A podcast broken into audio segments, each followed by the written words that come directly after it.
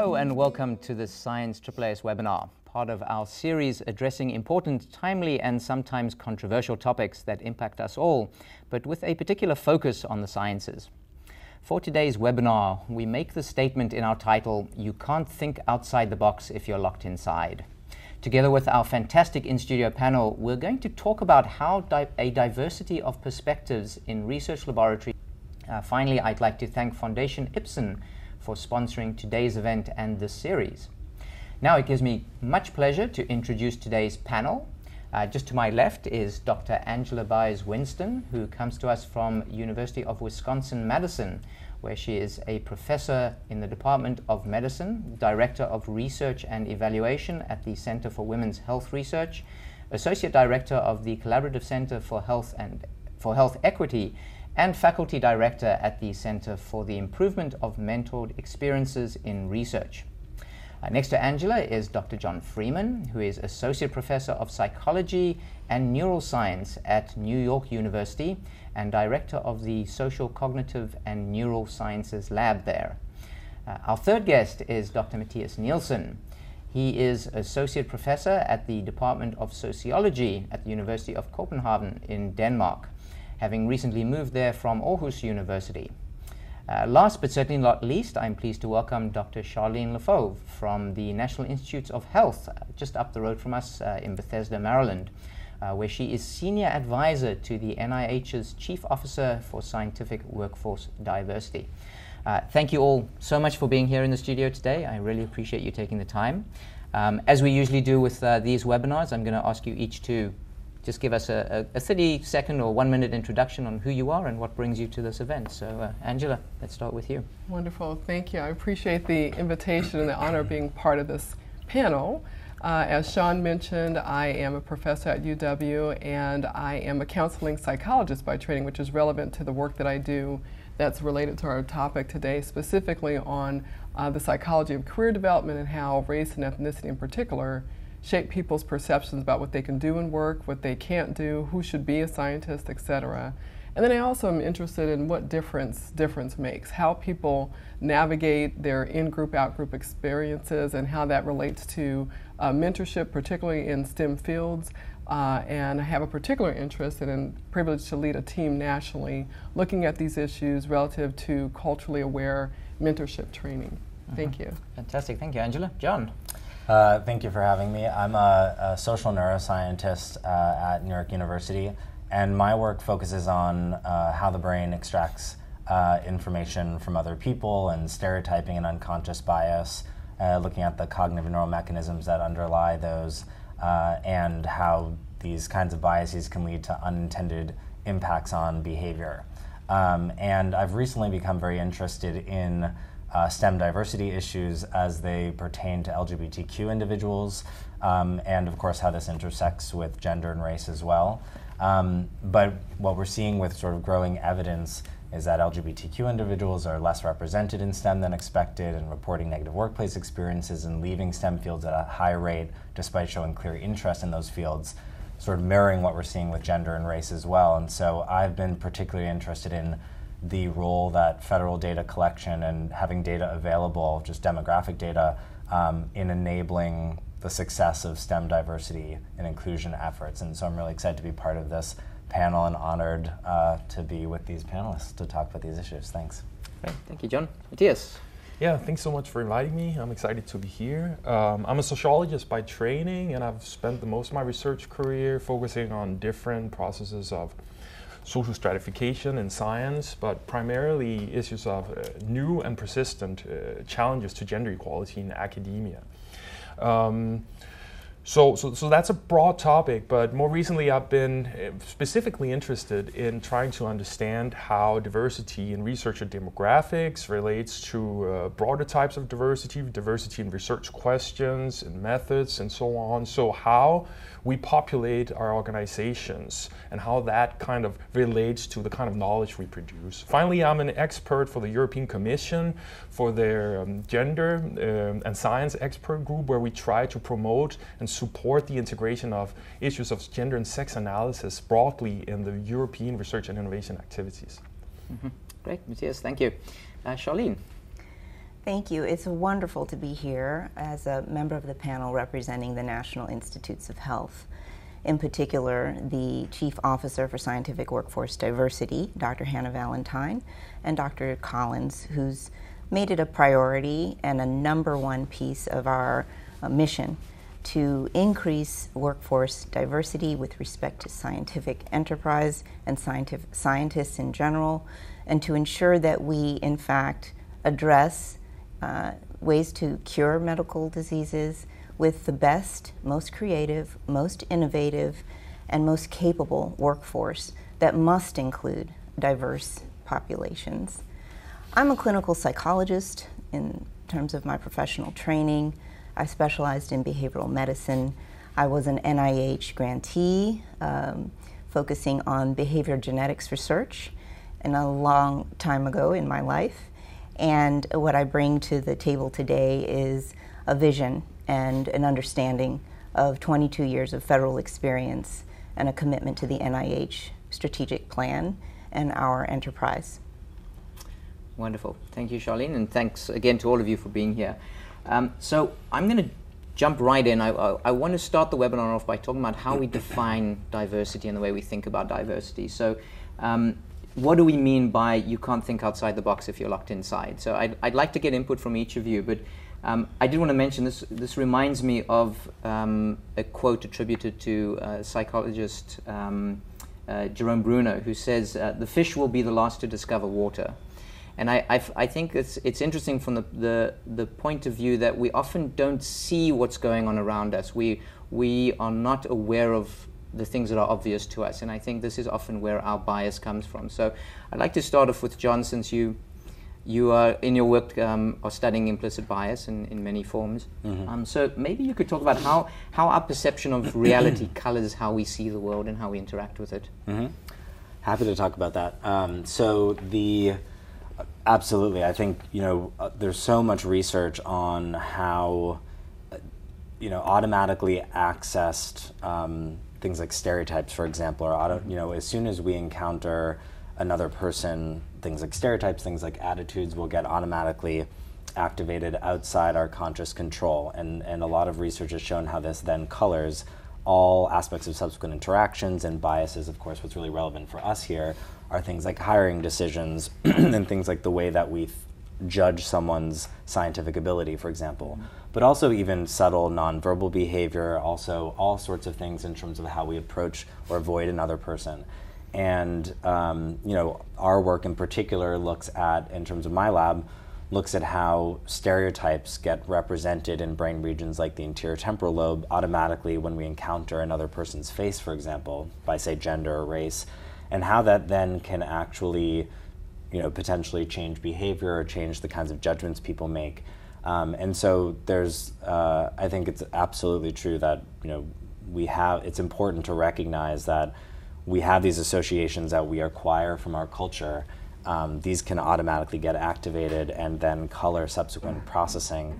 The question then, I think, which we're going to obviously be, be talking about, is what do we do with that information? How can we potentially regulate it, or how can we channel it in a different way? Um, or try to actually change the underlying associations. And just quickly, I mean, getting really at the idea, and you mentioned Bruner, and you know, getting at this idea of coloring the world. I mean, our work has really been looking at how this actually really changes the way that the visual system in the brain processes information. So our stereotypes, if we have a certain stereotypical expectation, um, it actually might change how we even visually process other people's faces, for example, to be more in line with those expectations. So, really, visual reality, even to that extent, can get sort of um, shaped by our own expectations, just to really highlight how um, ingrained these kinds of expectations and stereotypes can be. Mm-hmm. Great. Maybe, Angela, I'll, I'll, come to you next. Just to talk about your, you work um, on mentoring um, so it's import, very important, obviously, for mentors um, to not have bias in the interaction with their students and, and with their mentees. So what are, what are your observations around this? So I think building on you know John's comment relating to the research that you know human demographic diversity is part of reality. So the mm-hmm. demographic diversity is not the issue; it's the associations we make with those differences or that diversity, and then the assumptions that we make based on those um, uh, differences as well. And so what we've, been, what we've been particularly focused on in the research mentoring space is helping to make for our colleagues who are in the basic sciences specifically, helping to make the implicit explicit. Mm-hmm. To give them tools to bring the con- to conscious awareness that we all do these things. We all have these shortcuts that we take to address diversity uh, in our environment as well as in the people we encounter and to be more deliberate and intentional in how they respond to and be aware of those associations that are made with diversity and differences because we know that um, from all the research I'm sure we'll get into this afternoon that um, many of us are more likely to want to work with or teach or mentor people who are like us mm-hmm. so that people like me factor becomes a very important dynamic when we start talking about addressing diversity that in the mentoring space has to be called out um, because we want to make sure that we, in a talent development perspective, focus on bringing the potential of all of our students to the surface, which means that mm-hmm. we have to be very aware of how we are mentoring students, especially who are not like us. Mm-hmm. Just to, to touch on something that, that I noticed when I actually spent time at NIH um, as a postdoc is there were certain labs that hired students from certain, or, or postdocs from certain countries almost exclusively. So, I mean, that might be seen as maybe a positive um, form of diversity. Um, but I just thought it was interesting that we might also have a perception, say, that a certain group works harder or is more intellectual or is better at math or something like that. Yeah, so, so that's, that's a huge part of some of the training that we've been doing that's been uh, very privileged to be funded by NIH, looking at these things systematically mm-hmm. uh, through the National Research Mentoring Network uh, and beginning to bring the best evidence that we know from social science, from organizational psychology, uh, to bear when we start training folk to think about why does that happen, mm. right? Underrepresentation is not just something that happens um, passively; right. it's actively created. Right. And so, in order to address the diversity in science and in the scientific workforce, we have to really unpack some of those dynamics. Why do certain labs get populated certain mm-hmm. ways? Mm-hmm. So it, it, it is active, but we may be not always aware of the fact that we're doing it. Absolutely. Great. Charlene, maybe I can come to you. I was just, I'm glad that Angela mentioned the National Research Mentoring Network that NIH funds. I mean, along with our commitment and our broad mission, we have done very strategic and deliberate uh, things to make sure that we devote a research focus to get an evidence base to address things like mentoring and to use mentoring in a scientific way, in a strategic way, to make sure that people who along the career path need support get the support they need and then are likely to sustain a career in biomedical research. And NRMN was launched in about January 2015. Angela probably knows this. It is part of our larger diversity pro, uh, program consortium that was an investment of about $250 million mm. that NIH devoted beginning in 2014. We're now in year five. And we have a number of outputs that have resulted from this investment. Um, in addition to another program that was a part of the diversity program consortium called BUILD, uh. Building Infrastructure Leading to Diversity, which was an investment in about 12 different sites that had about $7.5 million or less in research resources um, to ensure that the students at these sites, undergraduate focus, would have an opportunity to, um, and that, that the people at the sites would have an opportunity to test evidence based, hypothesis driven interventions to combat stereotyped threat, mm-hmm. which John just talked about, um, issues like microaggressions, um, entrepreneurship, all sorts of things. And we're getting results from those studies. Um, we're going to be focused on phase two where we now look at evidence that was robust in the first five years that might be scaled up and potentially implemented in a national way. Mm-hmm. So I'm just glad you brought that up, and it piggybacks very nicely on John's comment about mm-hmm. stereotype. Mm-hmm. And um, we're also at NIH doing a lot of work inside NIH. You commented on the intramural program mm-hmm. and that you are a veteran of the intramural program. And we use um, 11% of our NIH budget to actually have laboratory research at NIH. Mm-hmm. Most of the audience may know that.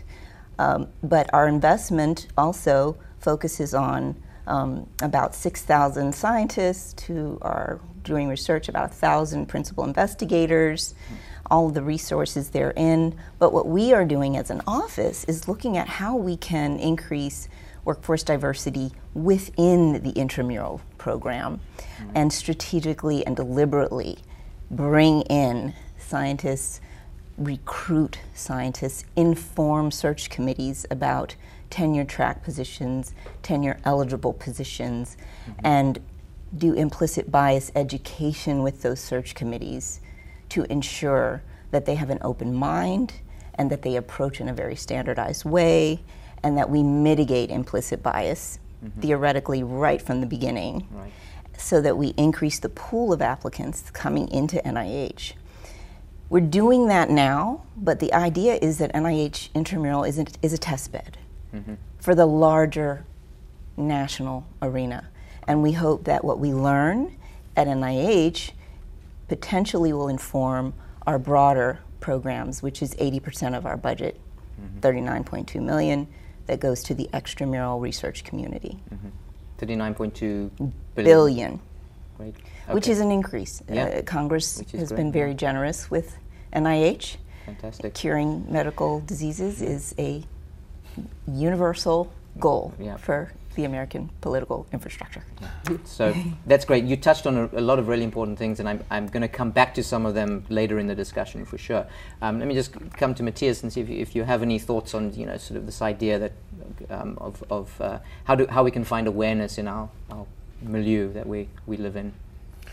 Well, well, an important point I, w- I would like to start by addressing here, related to the question of diversity, is is kind of emphasizing that while we know a lot about how the potential benefits of diversity with respect to how it can lead to creativity, it can improve problem solving, it mm-hmm. can um, it can improve collective intelligence in teams and stuff like that. I think it's also much can be gained from thinking about this in a more systemic uh, perspective thinking about how, for instance, researcher demographics and diversity in researcher demographics in the research system kind of relates to the questions raised, topics uh, addressed, mm-hmm. and so on in scientific knowledge making. And, and the basic argument there would be I think that social norms and, and expectations to some extent can cultivate different perspective, different viewpoints in different of, of, in people with from different backgrounds, and that can kind of lead to a larger variations in the topics and perspectives addressed. And I can give one example from research I've been doing with colleagues in Denmark and the U.S., which showed that. Um, that what we showed was a, a quite robust uh, relationship between women's participation in medical research teams and these medical research teams' uh, likelihood of integrating perspectives on gender and sex, like focusing on variations related to gender and sex in their medical papers. Hmm. Um, and this is important because physiological and behavioral variations um, uh, between women and men have been shown to, to play an important role in terms of diagnosing and, and treating diseases. So I think that the main takeaway here to be drawn from this would be that, uh, of course, we've been placing in the research on this issue a lot of emphasis on diversity in teams, and of course also very importantly on equal opportunities, on ensuring mm-hmm. meritocratic principles and, and, fairness. But I think there's also a, a, question here to be to be raised around. Uh, how diversity relates to the knowledge produced and how that knowledge represents a more general diverse society. So it's about uh, ensuring mm-hmm. that we address uh, broader societal needs and expectations, so to say. Mm-hmm right? Yeah, and, and I, am aware of some studies that have even shown that uh, the majority of experiments done on laboratory animals are done on male animals, and that those are often not mm. translatable to female mm. animals and then to female humans as well. So it goes all the way down. Mm-hmm. So, um, so I, I, wanted to come to something that, that Mathias um, sort of touched on, and that is what do we mean by diversity? Um, mm. And the reason I bring this up is because we, you know, we're very aware of gender and racial diversity. Those are physical characteristics that are very difficult to hide. But there's often other characteristics. Um, people might be differently abled. Um, LGBTQ issues that, that, that John mentioned, uh, multiple minorities. So how do these sort of feed into what we're talking about? Um, so Angela, maybe you can start us off talking about that. Well, I'll start talking uh, in response to your question relative to uh, two factors. One is what do we mean by diversity? And so, um, from a demographic perspective, I'm most interested in those that are visible characteristics, things that are relatively recognizable when a person walks in the room, mm-hmm. because those are the things I'd love to hear John's research um, that stimulate and people react to very quickly. Um, and then, of course, those that are less visible in terms of one's um, affectional orientation or one's ability status, one's uh, neurodiverse status, for example. Um, and so uh, I'm specifically talking about demographic diversity that's uh, based on visible physical recognizable characteristics in the research that I've been doing. And the second piece I want to respond to is how those demographic differences show up in the ways that we've been finding our um, basic science colleagues respond to interventions around diversity awareness. And mm so what we've been finding is that many of our colleagues who are basic scientists are more willing to talk about um, gender, for example, than they're talk- willing to talk about race. We've published a couple of studies mm based on qualitative data and quantitative data that there's a little bit more reticence and nervousness, and dare I say fear, to address issues of diversity when they come to race and ethnicity. When you think about the hotbed topics, just even as a society, it's hard to have some of these mm-hmm. conversations mm-hmm. around race and ethnicity in a civil way. And so you add that piece into the scientific domain that, uh, based on our research, uh, we have a study in, in press now uh, results that show um, many of our colleagues in the physical and life sciences hold the constructs of diversity and science as two separate constructs. They don't mm. go together.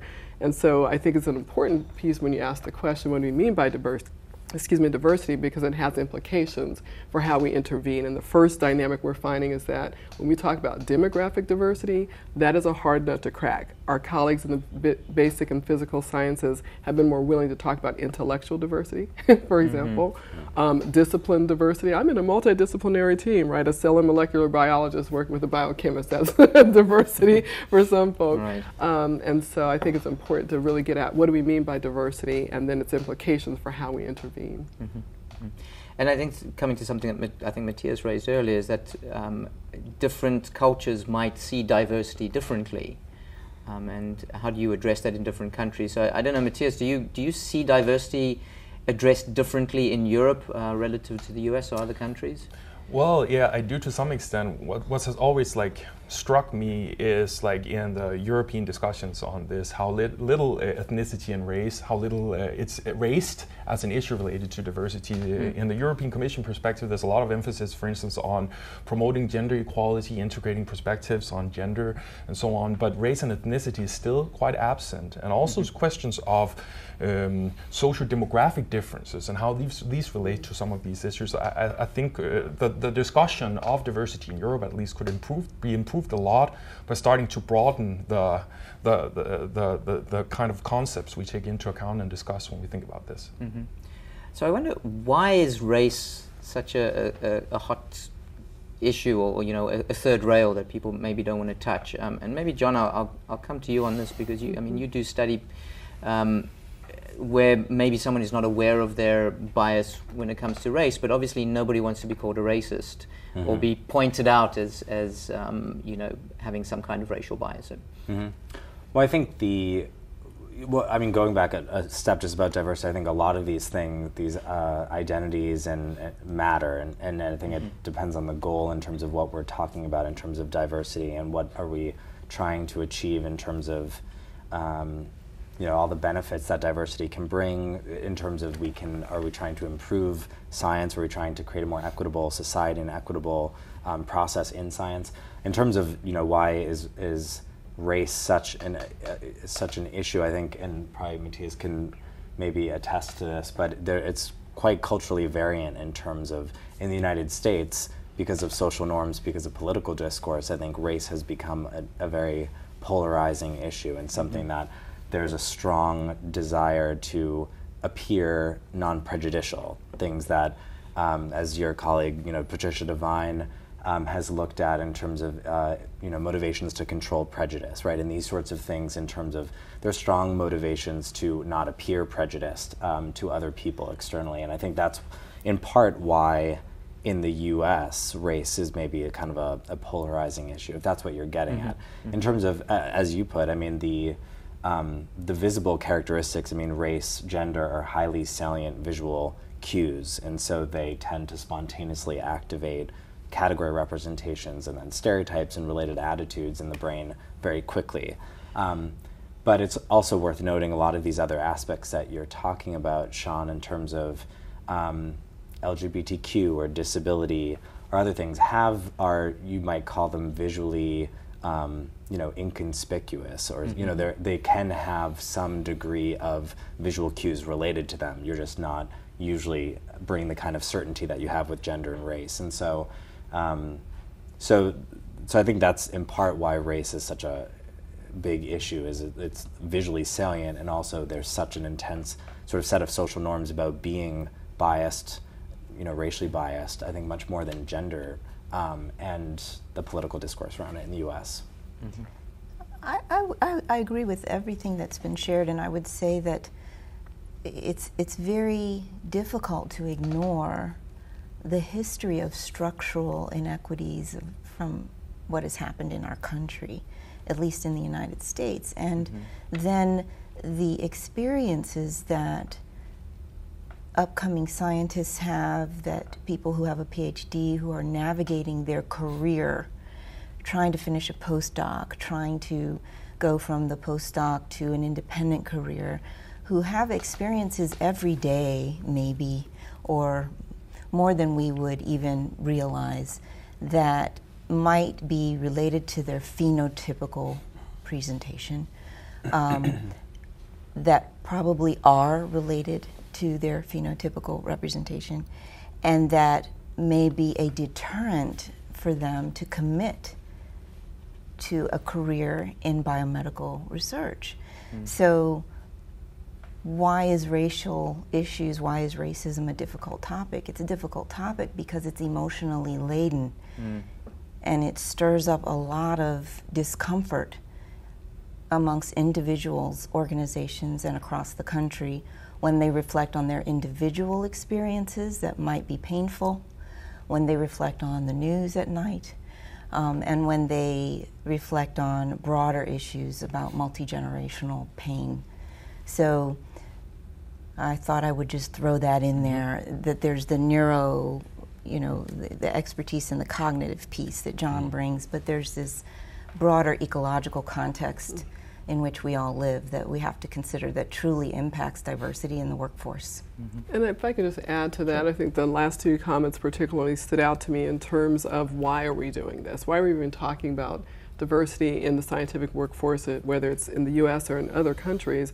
And I think there's two things that, uh, that stand out to me. One is that we know that people like to be in environments where they fit. Mm. it's a basic kind of human desire, I think, that's across cultural contexts, across national context. So if we want to draw people into STEM, we want to draw them and retain them in these fields, there have to be environments that affirm, welcome, and appreciate those differences. And then the second piece is from the talent development perspective, going back to faculty mentors, to be aware that these are real dynamics. Many of the colleagues mm-hmm. I've encountered say, oh, you shouldn't let those things bother you just because someone made a uh, untoward remark in the lab, perhaps that mm-hmm. had to mm-hmm. do with one of your identities. Um, just let that work, you know, roll off your back. Just do your work. It's just about the science. And mm-hmm. yet that person is now left with a sense of, did you really mean that about me? Do you not like me? Is there something about my presence here that's not as valuable as someone else's? Mm-hmm. Um, my contribution's not as valued. And so just being aware that these are additional career development academic dynamics that many of our trainees have to um, navigate to be successful is also important for our mentors. Mm-hmm. Great. Um, so I want to come back to um, the underlying mechanisms of implicit bias, and I know we've touched on this uh, a few times already, but I want to really sort of uh, stick a pen in it, in, in, so that the audience understands where this comes from. Um, and this is not about blaming uh, somebody for being sexist or racist or, or you know whatever we want word we want to use, but I think it's it's helpful to understand why we do this, how our brains work. So obviously I think, John, I, am going to have you speak to this, but um, really talking about how these, these biases manifest, um, how we can recognize them specifically, um, and also we're going to talk a little bit about interventions and, and elimination of, of the biases. So. Mm-hmm.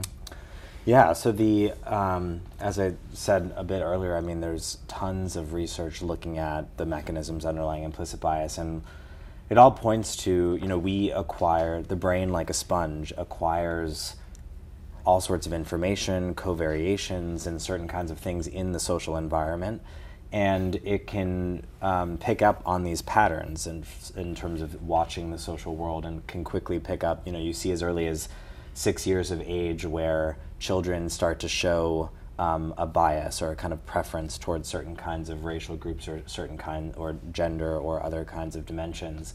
Um, and even the sort of male tied to science, female tied to arts association emerges mm-hmm. at six years of age on implicit mm-hmm. measures. Mm-hmm. Um, so people acquire this very quickly, um, and even across different cultures.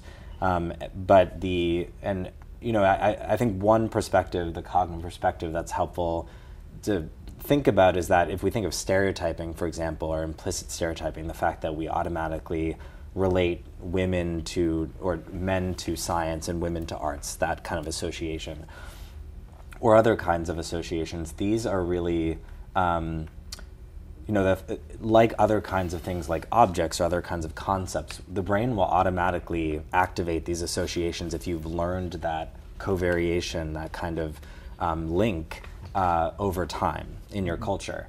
Um, the question that really matters then is what do you do with that information? And I think, um, in terms of interventions or change, where I think the kinds of interventions that I know Angela is doing and other just sort of outside of STEM, but just sort of basic gender and racial bias, sort of implicit bias interventions, it really, the ones that seem to be effective seem to focus on raising people's awareness and, and but then also a number of things like presenting you know individuals or exemplars that counter their stereotypes to give them perspective taking abilities to individuate and think about people not as a homogenous group but as an individual. So there's lots of things to try to break down um, the, the deleterious effects that those associations can have.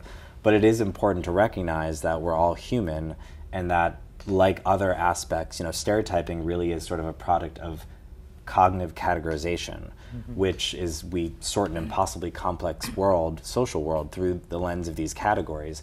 And I don't think the, and I think many would agree, the answer is not to erase the categories or, you know, a racially colorblind approach or to take, mm-hmm. to pretend like we don't see this or sort the world in this way. We should appreciate and affirm those differences and, and um, you know, I think it's what you do with those associations and how you try to, and how that affects behavior that is really where the best kind of change can happen, in mm-hmm. my view. And and not to to uh, not to say this is an excuse because oh my brain just works this way. Absolutely, and there's evidence to suggest that people, um, you know, individuals, if you do sort of tell them about implicit bias, may sort of think that that they can just blame their implicit bias. But I, you know. to give you an example from our own work that might make it a little bit more well very realistic we've been looking at you know, we look a lot in my lab at how stereotypes unconsciously affect the way the visual system represents information. So, for example, in the context of a black individual, um, how an innocuous object might get misperceived in the visual system as a gun, mm. right? Um, if that's the case, meaning, and especially in a split second decision, that could lead to very consequential behavior. Um, does that mean this individual or potentially police officer is not legally culpable? Absolutely not, right? And, and getting at questions of culpability is obviously outside the scope of science mm-hmm. and for legal scholars. But it's important to recognize you can, you know, it doesn't let you off the hook. Mm-hmm. Um, but we have these implicit associations. They can influence behavior, and we need to find ways to actually reduce or eliminate them. But it doesn't mean that we don't need to, we should be motivated to change Mm-hmm. And there's many steps of processing in the brain that occur from the initial activation of an association to behavior. And I think that's where interventions really make a difference. Mm-hmm. As well as kind of just quickly getting to your point, in my view, I mean, the real change in associations have to come with structural inequalities that get fixed, right? I mean, you can try to change people's associations in the lab, but then it seems like the emerging evidence is that three to four days later they go back to baseline. Um, and so to really try to change the underlying associations, you need to change the cultural environment in which people are, you know, seeing, picking up on these things. Absolutely. In my personal mm-hmm. view. and, and I'd like to, I'm going to come to Charlene right now, but I, I, I think I'm, it's, it's uh, a good time to transition us towards the intervention side of the discussion, which I'd really like to talk about. And I know mm. uh, both Charlene and Angela are very involved in that. So, Charlene, do you have any thoughts on what John just said? Absolutely. Uh, John, you covered a number of areas that uh, are highly relevant to the current environment at NIH. Mm-hmm.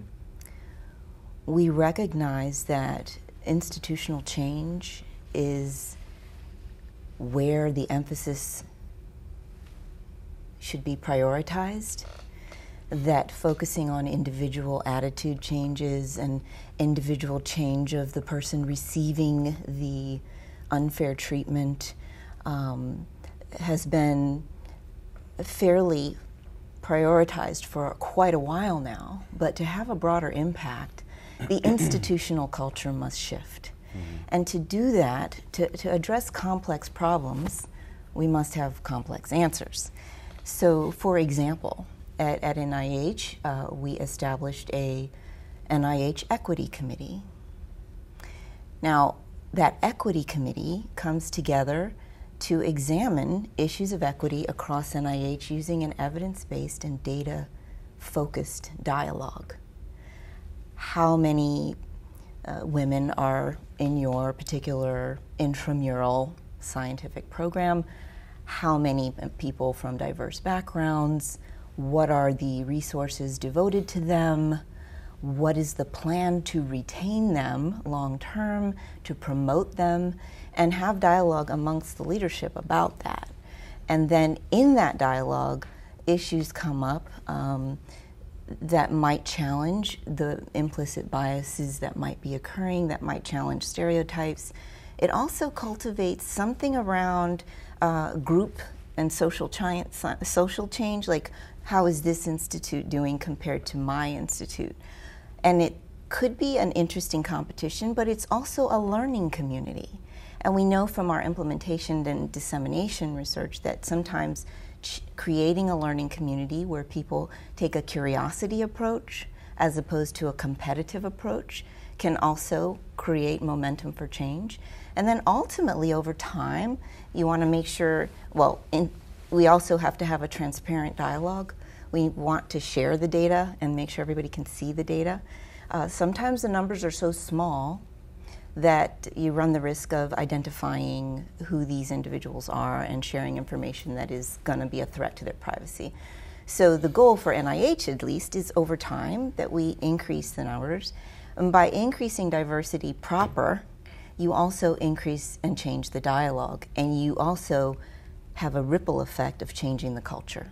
Mm-hmm. But none of it works if there aren't mentor programs in place and there aren't sponsor uh, sponsors available for the staff. Mm-hmm. And and if we don't evaluate and track whether what we're doing is actually going to work. So complex problems require complex answers. So um, that's just an example of what our approach is uh, for one tiny piece of this conversation at NIH. Mm-hmm. Um, Mathias, what do, you, what do you see from your research, and, in, particularly in Europe, um, as far as interventions? Do you, do you see this type of thing helping? Do you see any other programs at work?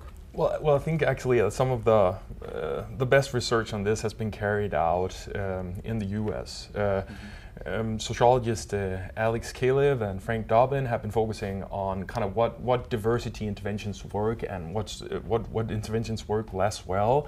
And, and, and, and the knowledge there is based on uh, longitudinal studies of more than 800 companies in the US. Mm. And, and, an interesting point, just to complicate this a little bit, uh, that, that they find there is that uh, um, organizations should be very careful about forcing managers to participate in, for instance, bias training, because that can lead to backlash. That can lead to at least a very modest effect and sometimes negative effects. Mm. And basically, they argue that's because uh, managers doesn't they don't like to be told what to do. They don't like to be told that they're wrong. Uh, whereas if you kind of work And that may sound easier than it is, but to kind of motivate these people to voluntarily engage in, in activities related to recruiting underrepresented groups, to train underrepresented groups, and so on, that's a more efficient way of doing mm-hmm. that. And also to relate to your point um, about monitoring this. Another important point that they find in their studies on this is that one of the most efficient ways to kind of get this started is to establish diversity committees that continuously monitor and uh, examine developments in, in the, the representation of different groups, in the hiring practices, and so on. So this kind of transparency and accountability mm-hmm. is, a, is an important starting point for this. Mm-hmm. Another important point I think that we need to mention in this discussion relates to the question of who's responsible for carrying out the work related to promoting diversity mm. and inclusion in scientific organizations. Mm. And here I want to point to a, a, recent paper published in Nature Ecology where uh, the researchers found that that kind of responsibility, at least at the department level, typically pertains to underrepresented groups. So they do most of this work. And I think that is paradoxical for at least two reasons. First of all, um, if we think about this, this type of work is, is some sort of activity that's extremely important, but is sometimes moved from other types of activities. We need to do research to survive in this system, and if it's taken from research time, it can have negative effects. The other, uh, I think, important point is to, to think about um, the paradox of asking underrepresented groups to be primarily responsible for changing their organizations. We cannot change organizations on these matters if we don't involve the majority, if we don't mm-hmm. involve white men and institutionalize responsibilities, incentivize responsibilities, broaden them out so it's a more general issue. I think that's extremely important. Mm-hmm. Yeah, may, may I piggyback on something you said, Mathias, yeah. which is um, really appreciate you bringing up this kind of person environment transaction about who's responsible for change as well as the tax for the folk who are typically underrepresented to help change their organization. Mm-hmm. And I want to go back to something you said a few minutes ago regarding the um, ways that this study found that diversity trainings, in this case bias trainings, can have a backlash.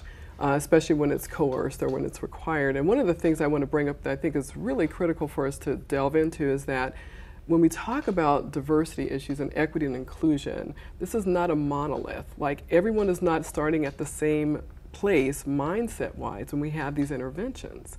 And so one of the things we found in the studies that myself and Chris Pfund, Janet Branchaw, colleagues I've been privileged to work with have been finding is that we have different mindsets about diversity. And we've been specifically focusing uh, within the scientific community. And that has implications for what our interventions should do and what they should address because we typically have a one size fits all, which is awareness raising. Mm-hmm. And what we found is that there are a couple of different mindsets around diversity that our STEM colleagues had. Mm-hmm. One is kind of a don't know, I just have no idea about diversity because I just do science, I just do real research, I don't have mm-hmm. anything to do with diversity. People like Angela do that, social scientists do that. So a don't know mindset. There's a uh, uh, so unawareness. Other ones are really disbelief that these things are irrelevant to the doing of science. And another group that we found in this research um, was a fear based mindset. If I do these things, I'm going to make a mistake. I'll be misunderstood.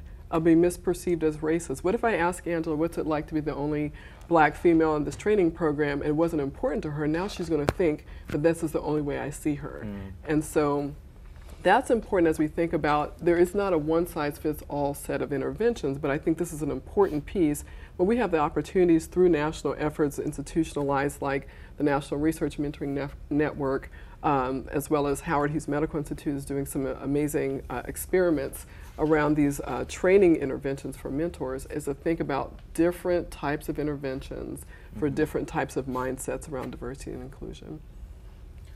You know, go ahead. Oh, I was just going to briefly say something that um, mm-hmm. is related to what Mathias said about sort of involving um, white men or groups that are not underrepresented. Um, where I'm heartened by research by Sapna Cheryan in terms of um, what she finds and our colleagues that, you know, if you, as long, you can increase women's sense of belonging in STEM by having female role models and female instructors, and that's been known for a very long time, and that could increase retention in STEM, which is really important in their engagement. But also, if you have counter stereotypical um, men who are also instructors or signals in the environment or um, I'm sure you're familiar with this kind of work, but you know, signals in the environment or even posters on the wall that really are kind of go against the sort of masculine stere- uh, stereotype about mm. science and STEM fields, um, you actually can get women to feel a sense of belonging. So all that's to say, social mm-hmm. psychological mm-hmm. research supports the idea certainly that men and, and, groups can certainly, even if you aren't of that underrepresented group, you can still take on some of the. There's th- still things you can do mm-hmm. in an instructor professor mm-hmm. role or in some. You know, you have um, control over your STEM department to do things to increase retention and, and the sense of belonging of underrepresented groups. Mm-hmm. And, and I think that the GLBTQ community has been very successful at bringing in allies mm. who are not necessarily part of that group but want to make the, the change. So I think to Mathias's point, I think if you can bring in the majority, uh, I, I sense that the, you'll have far more success. Uh, Charlene? I, I just wanted to also add that Angela's piece about it depends on who the audience is and who, who is perceiving the issues around inequity and diversity in our case at NIH, our audience is scientists. Mm. Some of the most brilliant scientists in the country. So we use science to educate them about implicit bias. John, you would be a wonderful part of our roadshow. you know, we, we, we try to make sure that we present it in a way that is in their lingo or, or language. Mm. And uh, that is sometimes safer than sort of um, other approaches. And then we, we also like the IAT, the implicit attitude test, because it gives a nice, robust measure um, and an experiential, you know, taking a test raises your awareness in terms of just experiencing the, the test itself and then the score and then the feedback. Mm-hmm. Now we know the IAT um, attitude change is short term. Mm-hmm and it's not long term. We recognize we might have to do booster shots of those and repetition, but we're, we're trying to make it a sort of a standardized approach, the implicit bias education. We're thinking about making e learning tools. We have an increased demand for it. The more people who take it, the more people who want it. And we don't even have the capacity to meet the demand. Mm-hmm. Um, so there's an, an, authentic evolution happening and a genuine interest. And there are some people who are more receptive than others. But I just wanted to comment on, you know, with scientists, use science mm-hmm. as much as possible, and then create a safe environment to share personal anecdotes. And, you know, it's no guarantee that it'll create complete change instantly, but I would say over the past four years, we are having an impact and we are increasing our numbers of scientists in the intramural research program. Mm-hmm. Great. Actually, Angela, I wanted to come to you on, on that point. You, you told us a great story um, uh, before the webinar about some of the work that you've done with some scientists about giving them a question, but then taking away some of their possible answers. Um, yes. So, could, you know, forcing them to think differently about things. Could you, could you talk about that? Absolutely, and I want to acknowledge uh, David Asai and, and Cliff Poodry, who've been thinking about these issues as well through Howard Hughes Medical Institute. They actually wrote a paper last year called Questioning Assumptions, which gets at this point that mm-hmm. many times when we start to think about why do we have underrepresentation? Why are some students um, um, in a shorter time period completing their degree than others? Why are some students getting out of their PhD programs or even uh, earlier degree programs with more publications, more presentations. And so, one of the experiments that we're partnering with uh, Howard Hughes Medical Institute to conduct is looking at um, some colleagues who are HHMI investigators who are mentoring pre-doctoral students who are all from underrepresented racial ethnic groups in the sciences. And we spend about a year with them training and having these conversations that Charlene just described, sharing the science, creating opportunities for people to really interrogate a lot of taken for granted assumptions like mm-hmm. underrepresentation just happens because the cream rises to the top. The students who will make mm-hmm. it, they, they'll be there and they'll be successful and they don't need a magical mentor because they have the, the goods already. Um, there's nothing I really need to do except shepherd them through this wonderful training experience. So we push on that. And so this uh, title of this article by David Asai and really gets at that question assumption. So we asked them to think about why there might be disparities in their students' progress, performance, and success in their programs. And we take a couple of options off the table in terms of explanatory reasons, like you can't use they were like differentially motivated or differentially uh, intellectually able. And so from there, there's an opportunity to really start thinking about the systems that create success. Mm-hmm. That student success, training success, professional success happens in a context, not in a vacuum. And so, in this complex exchange between uh, talent development with, with trainers like faculty, mentors, and students, there are many things going on. It was amazing to see the number of ideas and insights that our colleagues came up with of, well, gee, maybe I'm mentoring that person differently. Maybe I haven't asked Angela as much as I've asked John to go present the abstract on behalf of our lab. Or maybe I'm not suggesting that um, Charlene applies for a postdoc award like an F32 from NIH, but I'm asking Mathias to do that. So we start to have a little bit more consciousness of these things that are happening where we see the outcome, which is differential progress, performance, and persistence, um, actually are created through these transactions in the mentoring relationship. Well, I shouldn't say solely, but they, they happen in terms of that context of the relationship as well as other factors. Mm-hmm. Charlene? One, one last piece, building on that, I, I wanted to just mention um, the intervention of hand washing, you know, to prevent disease. Everyone who started washing their hands was not sold on all of the, his, you know, the medical research, the underpinnings, literature reviews about why we wash our hands, right?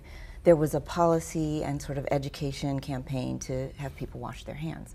Well, Analogously, at NIH, we went and instituted a program that is our Distinguished Scholars Program, which is a robust and bold program where we provided resources financially to the intramural scientific uh, offices and directors to recruit people who are committed to um, diversity and who are going or are now there 13 the goal is to have 15 each year over a number of years to give the resources to just bring them in. That's the hand washing. Like mm-hmm. we didn't wait until everybody bought it. We didn't do over and over the same lessons. We didn't survey everybody to make sure they were 100% on board. We had a robust idea. We discussed it with leadership. It, it took a while and it evolved, but now we have 13 members in our first cohort. We've selected the next 15 in the next cohort, and at the end of about, I guess, five years, you can do the math, we will have changed the institutional culture mm-hmm. because we have a cohort of scientists who actually represent and are committed to scientific workforce diversity and who, in and of themselves, are changing the culture. Mm-hmm. And then, in order to keep them here and retain them, we are changing by having mentoring programs, having sponsorship, ensuring success. So sometimes that's my hand washing analog. You just mm-hmm. you just have to just do it. Right. You know, jump out of the plane, pull the parachute, mm. and and go for the landing. And to me, that's another example of, of an institutional intervention. Intervention. It doesn't does it in, in, does it mitigate implicit bias?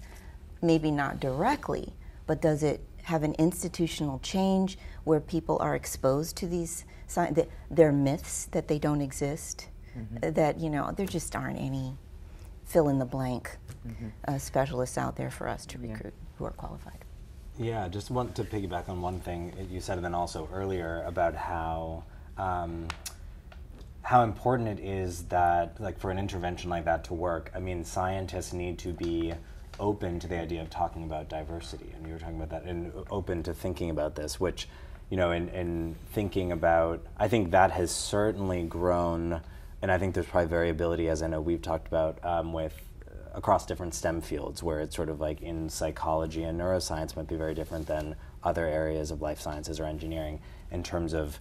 I, but I think with you know gender and race, it is a growing understanding. But this is something that I know in terms of you know conceptualizing even LGBTQ identity or those sort, or sexual and gender minorities as um, a STEM diversity issue requires kind of getting your head around thinking mm-hmm. about how this is a diversity issue and that it's okay to talk about it, right? Mm-hmm. And, and it's okay to even just very basics in terms of having an LGBTQ networking event at a conference. Some scientists in that conference are opposed to that because they think it shouldn't even be talked about or it has no place in science and engineering. And I think, you know, when you look at the data, the um, without sort of official data that exists, but the data, the few studies that do exist, um, what you see is that, you know, STEM versus non-STEM, um, things are worse in STEM, and it might be what some have argued, uh, you know, might be going on is the kind of objectivist, impersonal nature that is part of the philosophy of science, sort of that is getting in the way of people thinking,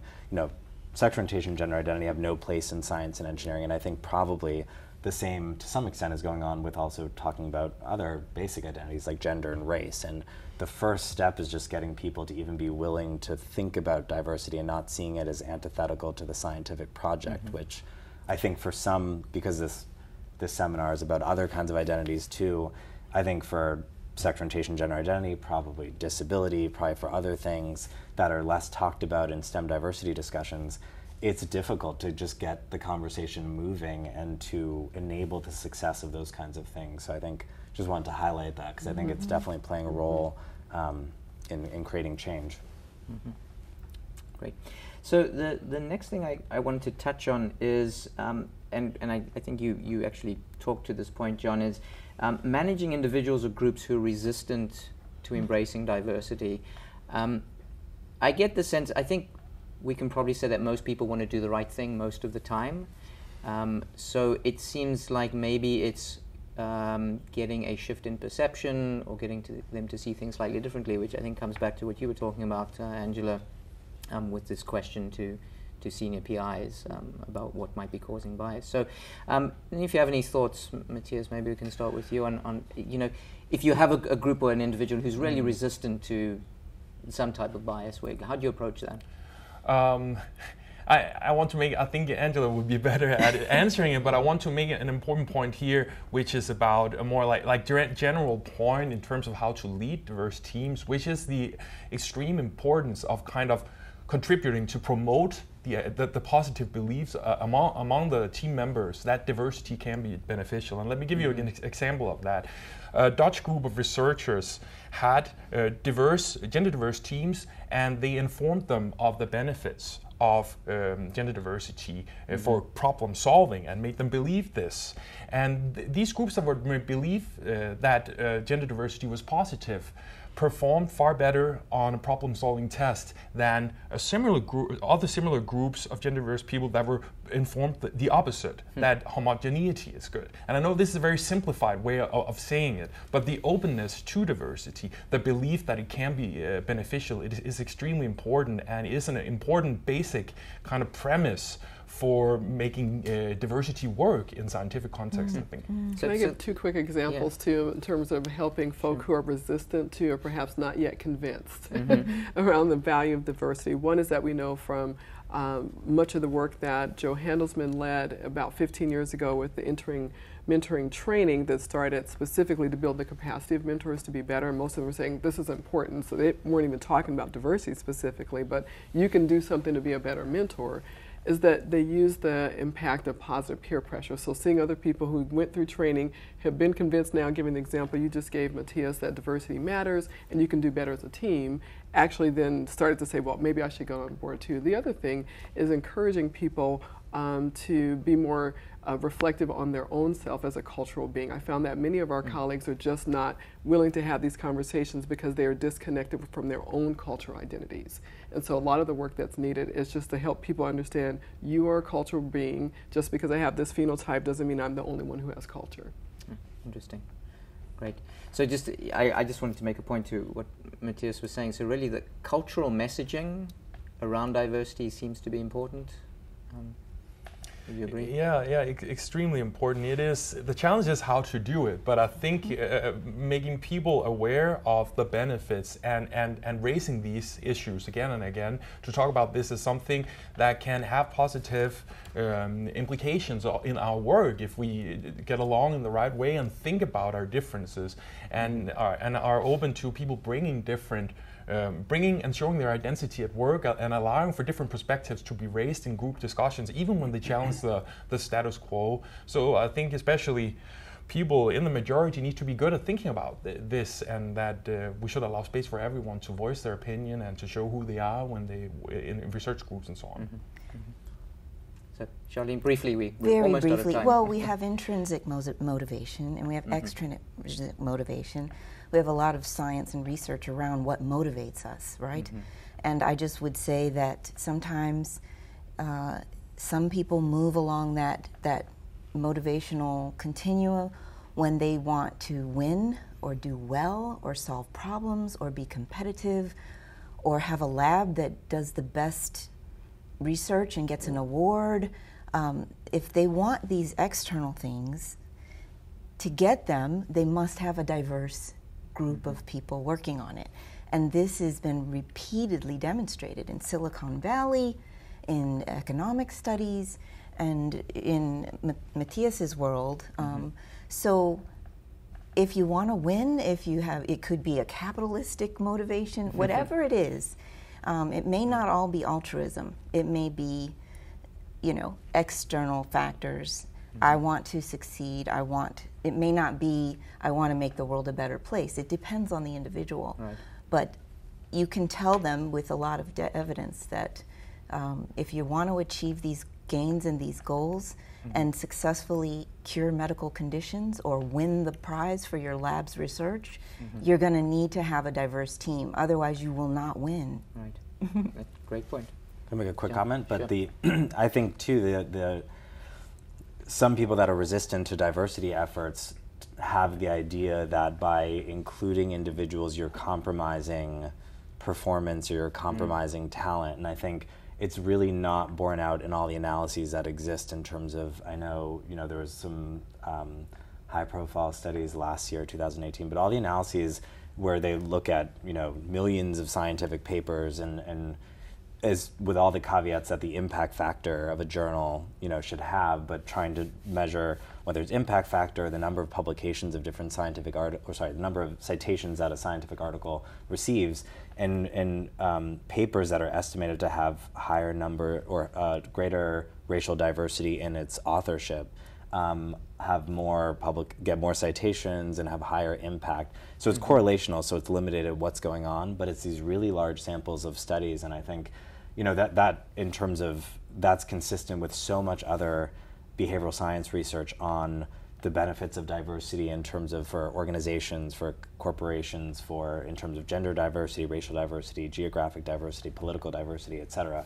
So I think it's not borne out in the data in the sense that there's some kind of compromise going on. If anything, mm-hmm. it seems that performance is increased, including in the scientific domain. So it would seem that you know it, it's it, there are a lot of benefits, as you said, and and um, uh, but I think unfortunately resistance to diversity efforts can sometimes i it's seen as that you're compromising performance, and that doesn't seem to be the case. And we debunk the myth that there aren't uh, qualified, diverse teams or members out there Right. by finding them, finding and identifying highly qualified and specialized candidates who are diverse, Right. And sharing those lists of names with people in NIH. Yeah.